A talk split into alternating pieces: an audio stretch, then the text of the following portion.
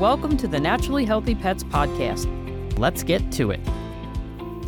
Hello, and welcome to this week's broadcast of Naturally Healthy Pets. I'm Dr. Judy Morgan, and my guest today is Dr. Katie Kangas. Katie, thank you so much for agreeing to be on today.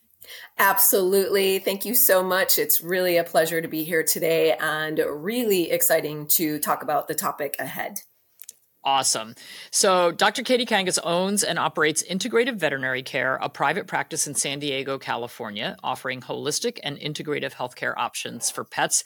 I'm so happy when I talk to somebody who's actually still in practice because there are not that many integrative practitioners out there, and it's really difficult to find them. So, um, if you're in the San Diego area, you at least have Dr. Kangas.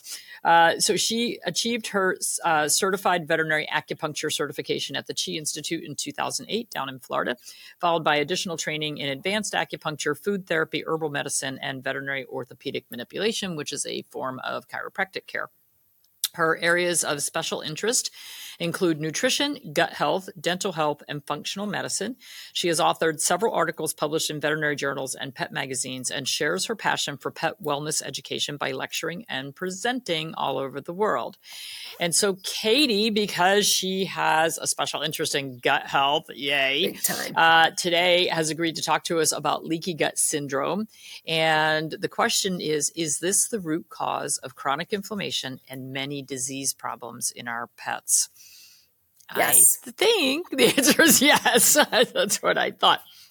So um, we know that gut health really is kind of the foundation as every of everything because um, I always say food is the foundation of life, but really the food is uh, what's feeding the gut and and the body.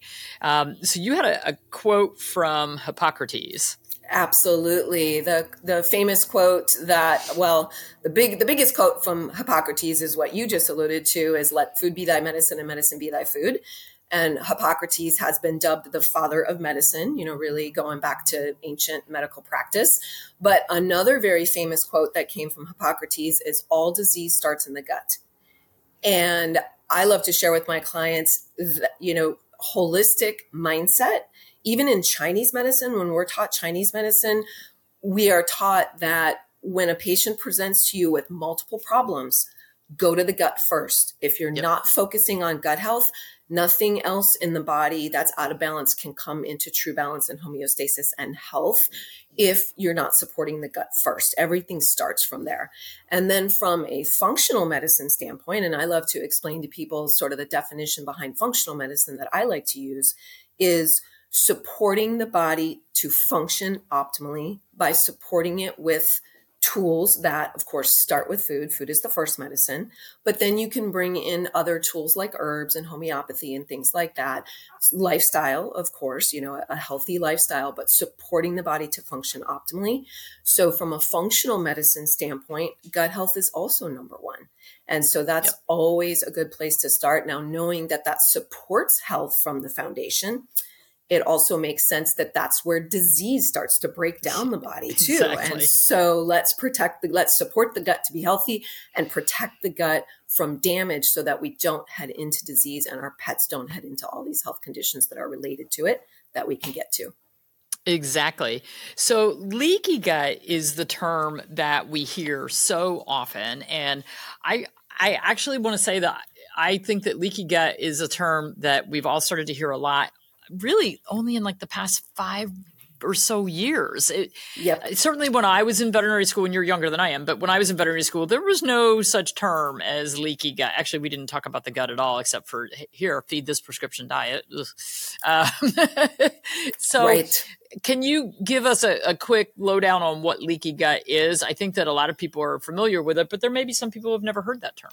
Absolutely. And it is a very common term now, especially with um, holistic medicine, functional medicine, naturopathic medicine, but it is out there now in conventional medicine for both humans and veterinary.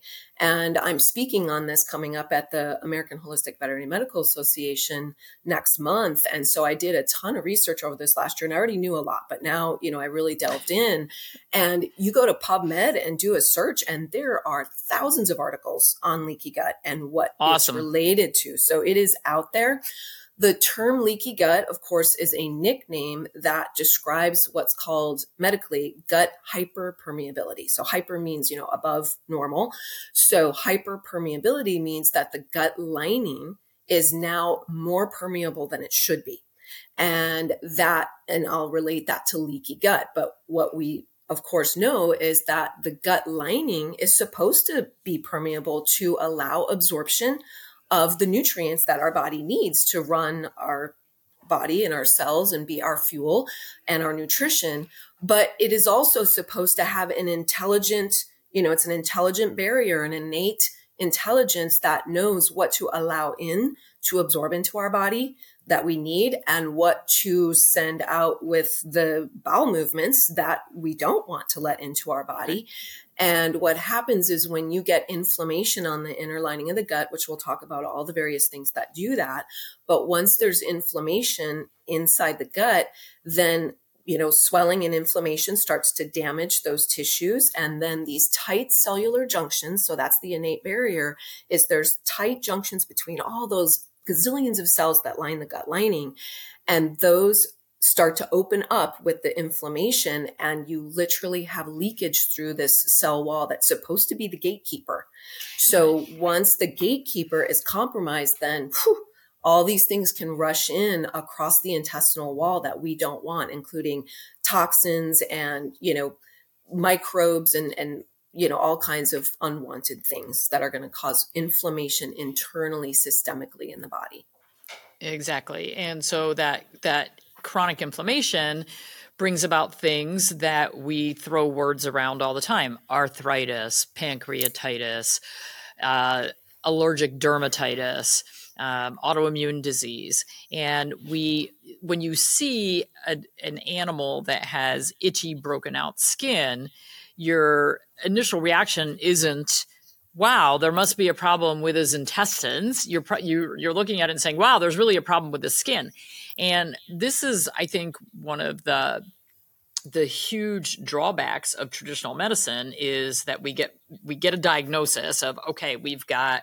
allergic dermatitis and we get hyper focused on fixing the skin Yep. But we don't ever get down to that root cause, which we got to look at the gut.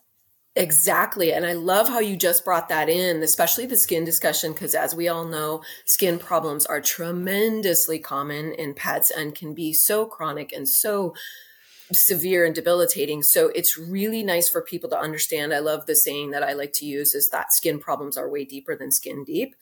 And literally go to the level of the gut. And I love to put this into context with what you just um, opened up to, opened up the discussion up to, is that you have that that gut lining that's supposed to be this tight cellular junctions, and then once it's leaky and we have leaky gut, right behind the gut barrier, the mucosal lining of the gut is literally 70 to 80% of the immune system for our pets and ourselves is right behind that gatekeeper. And that, that immune uh, tissue actually has a name. It's called the GALT, which is G A L T, the gut associated lymphoid tissue. And again, 70 to 80% of the immune system and a large number of the antibodies that are produced in the body are right in that tissue. And so once the gut is leaky, and things are filtering across that gut wall, then it's triggering the immune system. And that's why autoimmune, you know, eventually, if that's left unchecked and unresolved, then we head into the immune system is constantly in overdrive because it's being bombarded, you know, 24 7 by all this stuff it's not supposed to be confronted with. And then the immune system is triggered. And so I like to describe for my clients that yes, you or your pet could be hypersensitive to things in the environment either contact allergies or inhaling pollens or molds or something like that. But if your immune system wasn't in overdrive all the time, right. you wouldn't have these overreactivities and hypersensitivities, and your immune system would be much calmer and less reactive. So, exactly. So, we want to talk about some of the things that impact gut health. Um, and I want to start with something that I don't think people think about often enough, but it is something that is ubiquitous in our environment, in our waterways, and it can be found in every animal, every human. Um, so, we're going to talk about the impact of toxins, uh, particularly glyphosate. We're going to focus on that one a little bit because that's Roundup, and a lot of people are familiar with Roundup. A lot of people use Roundup. There was a time in my life when I used Roundup because it's supposed to be so safe and wonderful, but we know that it's not. not at all. And this is a topic that's very um, passionate and uh, near to my uh, teaching core because I really delved into this and actually gave presentations on this to the American uh, Holistic Veterinary Group a few years ago. So I'm well researched and, and very knowledgeable about glyphosate. And again, that is the main ingredient in Roundup once the patents were lifted after about 20 years of of um, Monsanto having it. Now it's in more than 750 products that are sold in you know this country wow. even. And as you mentioned, uh, it is very ubiquitous, and it's been measured in up to 70% of the rainfall globally. It's, as you mentioned, in waters and rivers, and it's in human breast milk. It's in, I mean, wow. it's all over our bodies. It is water soluble, which is unfortunate because that means it can spread everywhere. I mean, the planet is 70% sure. water. We are 70% water. So poof, glyphosate's everywhere. it goes up literally with condensation, goes, comes back down in the rain. Um, so it is a vicious cycle and it is one of the biggest damaging components to the gut lining and it's abs- it's, it is literally directly causing leaky gut. Not to mention people now understand that glyphosate is carcinogenic it's causing cancer it's you know a lot of other issues. Um, it's actually an antibiotic as well. Um, it's affecting microbes in the soil it's affecting microbes in our gut so it's destroying the microbiome but it's also directly causing leaky gut syndrome. So it's it's got a lot a lot of negatives about it Wow. So this is contributing to, well, dysbiosis for sure, where the microbiome is just completely messed up. And then we wonder why when we do uh, a test of our animal's microbiome and it's, it's completely out of whack. Shocking. Um. And, you know, antibiotic resistance is becoming such a huge problem. Yeah. And so we're just contributing to that. And, and frankly, unfortunately, because it's in the rainwater and it's in the waterways and it's in the soils and it's in so many plants, um, a lot of times it's invisible to us and we have that exposure and our pets have that exposure and we don't know it. Exactly. And as it turns out, pets have the highest level of exposure and we all have high levels if we're not really making big efforts to eat organic and eat clean. Uh, but you know humans of course have very very high levels comparatively and there were actually a study that was done um, looking at a just random population of people in california. The study was a 20 year study from 1995 to 2015 and it showed a 38 fold increase in that 20 year span of glyphosate in human urine so that's how much humans have exponentially, and that, you know, and that's even already been, I mean, it's years since that study. So there's a lot more. But the unfortunate thing for our pets is because of the types of foods in standard pet foods, there's um, wonderful organizations that have been testing glyphosate avidly, and HRI, Health Research Institute Labs, is one of them and they've done uh, lots of measurements of glyphosate in humans and animals, including dogs, cats, farm animals, horses, and even wildlife. And dogs have the highest levels of glyphosate than any animals or humans ever tested. Which is horrible. And mm-hmm. we're going to take a quick break to hear from our sponsor. And when we come back, we're going to talk about what foods are incriminated and why our dogs have the highest levels of glyphosate. This podcast episode is brought to you by Ion. Defending your pet from glyphosate injury can seem impossible, thanks to how it's, well, everywhere. But you can support what's most responsible for your pet's natural defenses against toxins their gut. Let me tell you about Ion Gut Support for Pets. It works by strengthening the gut lining and maintaining tight junction integrity at the cellular level. This means their gut is supported, so it can do what it needs to do to keep your pet healthy and the gut does a lot. It's crucial for nutrient absorption, kidney function, a strong immune system, and the ability to defend against environmental toxins, including glyphosate. Simply by making ION part of your pet's daily routine, You're doing all of that in a single wellness solution. Glyphosate exposure is inevitable, but the potential for harm doesn't have to be. Order now at intelligenceofnature.com and save 15% off your first order of Ion with the code Dr. Judy. Welcome back. I'm Dr. Judy Morgan, and my guest today is Dr. Katie Kangas, and we are discussing leaky gut. And right now, we have been talking about the effects of glyphosate and other herbicides on the health of our pets as well as us because they directly damage the gut lining and contribute to antibiotic resistance and dysbiosis which is disruption of the microbiome those your microbiome is the good guys that live in our mm-hmm. bodies in our lungs on our skin in our guts they keep the bad guys in check. And so when we wipe out the good guys, guess what? Those bad guys can take over and cause much bigger problems.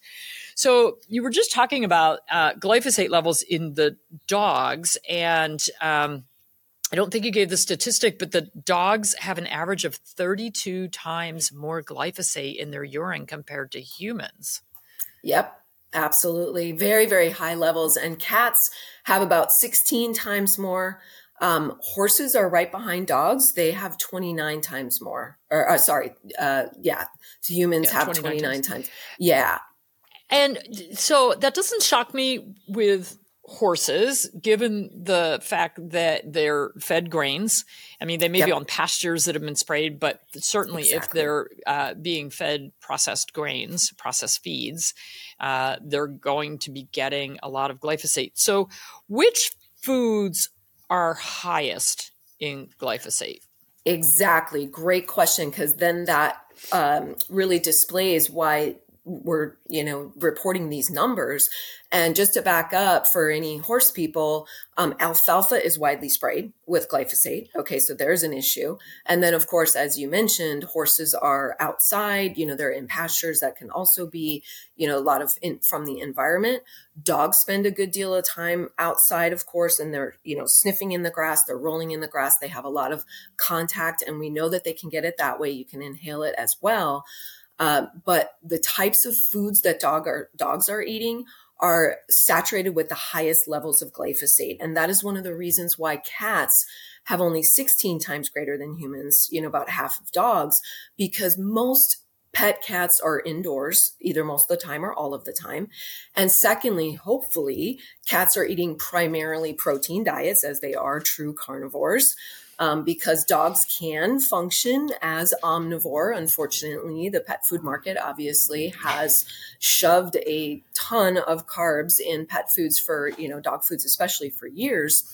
And the types of foods that are the ingredient panels in dog foods are some of the highest levels of glyphosate. And when I say that, um, what I will give context for everybody is that, of course, corn and soy, the original GMO crops, genetically modified organisms, were the first crops to be sprayed with glyphosate because they were engineered to be resistant to the glyphosate. So the glyphosate could kill the weeds, but it would not kill those crops. So they were sprayed in the beginning of the season because they could withstand the glyphosate.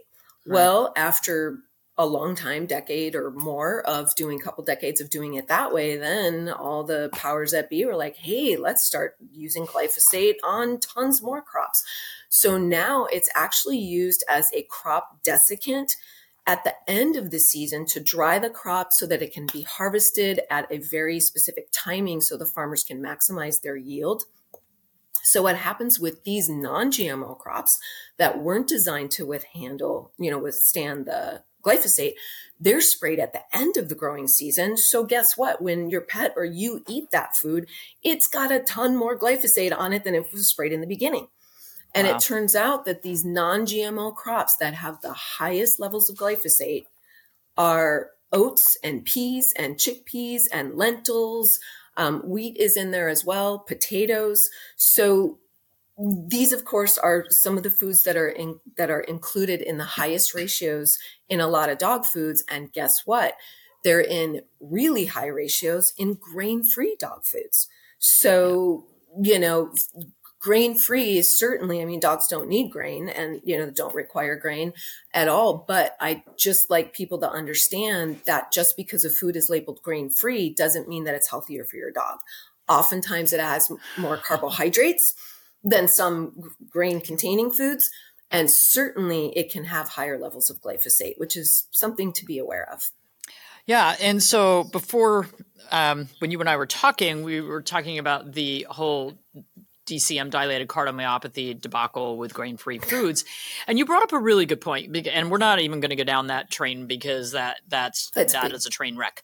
Um, but uh, you brought up a really good point that these things that are in the food, in the grain free foods, are lentils and chickpeas and beans and potatoes and peas.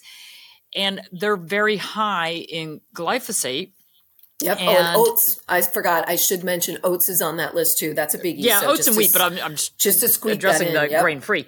Uh, yep. So we've got all these things in there, and they're very high in glyphosate. Well, if glyphosate glyphosate is wrecking the gut and wrecking the microbiome, it only stands to reason that the pets are going to be sicker, and we're yep. going to get things like cardiomyopathies or autoimmune disease or so um, i think that in a lot of the testing and discussion that's being done they're kind of missing like this elephant in the room that should be talked about. I agree. So, all right. So uh, immune compromise by leaky gut. Yes. So again because this immune tract, this large immune tract in the body is right behind the gut barrier, the immune system becomes constantly compromised and in overdrive. And now, like I said, you can search PubMed and you can see all kinds of uh, studies being done on what that is doing to immune health and lending to leading to chronic health conditions for both animals and humans. And there's even an article, Leaky Gut, Leaky Brain, on PubMed where it talks about the blood-brain barrier, and they're relating a lot of uh, you know cognitive and brain-related diseases to a leaky gut. But certainly, it's linked to psoriasis, skin problems, arthritis. You know, in humans, rheumatoid, of course, in our doggies, immune-mediated polyarthritis, IMPA. All of these things are being you know linked to gut health. There you go. We got to fix the gut. Mm-hmm. Um, and not it's not only herbicides and glyphosate and what's in the food, it's also things that are being prescribed for our pets. So a you lot of medications are going to fall into this category of causing leaky gut. Yep. So as you said, you know, the toxins in the food, toxins in the water, heavily processed foods too, by the way, this all causes GI inflammation. But as you mentioned, the use of prescription medications definitely has a big play in this too for both pets and humans obviously. And so non-steroidal anti-inflammatories you know pain medications um, corticosteroids of course take their toll. And then antibiotics you know that causes leaky gut not to mention a, a microbiome disruption. So you got a lot going on with that too. And we know exactly. antibiotics are are very overused in human and, and animals too so that brings us this is why people are listening to a holistic podcast because it's like okay great. You've told us all the things that cause problems and all these things that our veterinarian is telling us to use like these highly processed kibble based diets and all these medications to fix all the inflammation that's going on in the body. Hmm, nobody ever talked about the gut. Um, so let's give people a list of options that they might include to help heal all this damage that's been done. Absolutely. So there's so many good things. And of course, near and dear to your and my heart, starting with food medicine is such a beautiful thing to do. So some of the foods that I really like to promote for gut health include bone broth, which of course bone broth, I love to call bone broth a healing potion. You know, there's so many things that it does help the body with. And most people know, of course, it's helping with joints um, and mobility, but it is fantastic for gut. And it's on the list of um, healing foods for gut. And that collagen and the gelatin really helps to seal those gut membrane barriers. Um, so that's very useful. There's a lot of other components and amino acids in bone broth that are very helpful. So that's a really good one. Um, raw milk is also on, especially goat's milk, but raw milk is is a very healthy food, and that is also beneficial for the gut and is on the on the list of good gut uh, health foods. And then fermented foods, another really useful food. And of course, everybody knows that fermented foods have very um, good, viable, uh, beneficial bacteria in it, probiotics in a natural form that are helping to support the microbiome and gut health in general. So, those are some of the top three foods that are really good to incorporate. Absolutely. And then we can also add uh, supplements. So we've been talking about the microbiome. So certainly prebiotic, which is a fiber, and yep. a good probiotic. Um, when you're looking for a probiotic, what things do you look for? I like to look for variety. And, you know, there are many products that just have one or two or three bacteria in them. And you definitely want, you know, I always like to explain the microbiome is this diverse or should be uh, it rarely is anymore right but should be a diverse ecosystem of all kinds of different microbes and when the microbiome starts to narrow that's when you know health will be challenged and so even though a probiotic product obviously is designed to have a friendly, good bacteria in it that's going to have some therapeutic good value to the body. But when there's more variety, that's going to do even more. Um, and I am a fan of either rotating or intermittently using probiotics, depending on the situation with the individual, with the pet or the person. Um, because when you're constantly using the same probiotic formula, then you're starting to outcompete some of the the microbes that are inherently in the gut and you can narrow the microbiome and lose some diversity that way. So it is nice to rotate. And I like to uh, look for formulas that have a variety that also would have like canine specific or, you know, pet specific uh, bacteria in there as well. Yep. And I really like products that have humic and fulvic acids. So there a lot of times those are going to be soil based probiotics, that sort of thing. Um, I think can be really helpful. And it's interesting because I've had dogs that have leaky gut and allergies and all kinds of issues when I adopt them or foster them.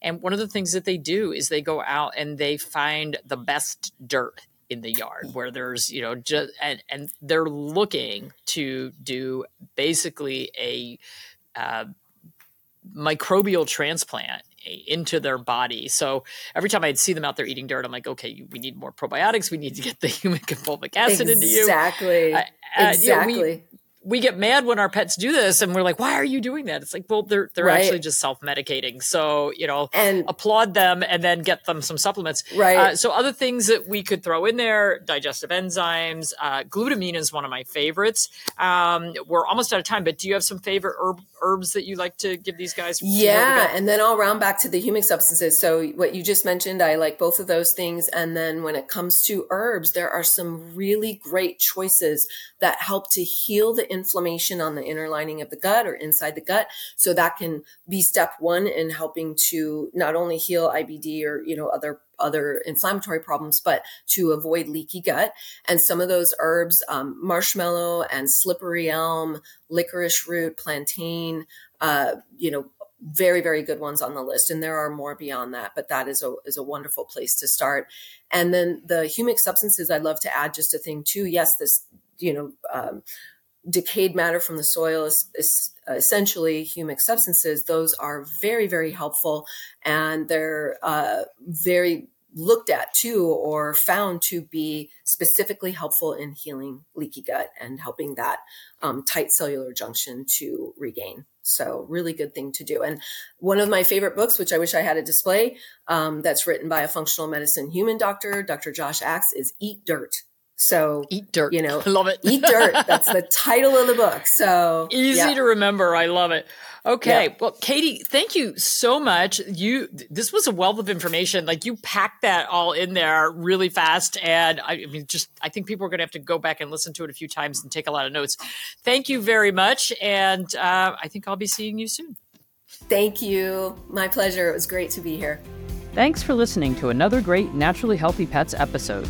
Be sure to check out the show notes for some helpful links. And if you enjoy the show, please be sure to follow and listen for free on your favorite podcast app. We value your feedback and would love to hear from you on how we're doing. Visit drjudymorgan.com for healthy product recommendations, comprehensive courses, upcoming events, and other fantastic resources. Until next time, keep giving your pet the vibrant life they deserve.